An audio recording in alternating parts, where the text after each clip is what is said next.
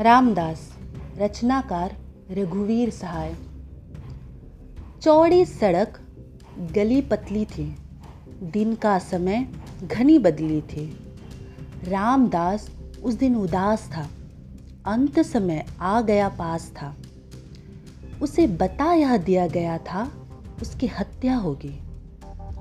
धीरे धीरे चला अकेले, सोचा साथ किसी को ले ले। फिर रह गया। सड़क पर सब थे। सभी मौन थे, सभी निहत थे। सभी जानते थे यह उस दिन उसकी हत्या होगी। खड़ा हुआ वह बीच सड़क पर, दोनों हाथ पेट पर रखकर, सधे कदम रख कर के आए। लोग सिमट कर आँख गड़ाए। लगे देखने उसको जिसकी तय था हत्या होगी। निकल गली से तब हत्यारा, आया उसने नाम पुकारा, हाथ तौल कर चाकू मारा, छूटा लहू का फव्वारा। कहा नहीं था उसने आखिर उसकी हत्या होगी। भीड़ ठेल कर लौट गया वह।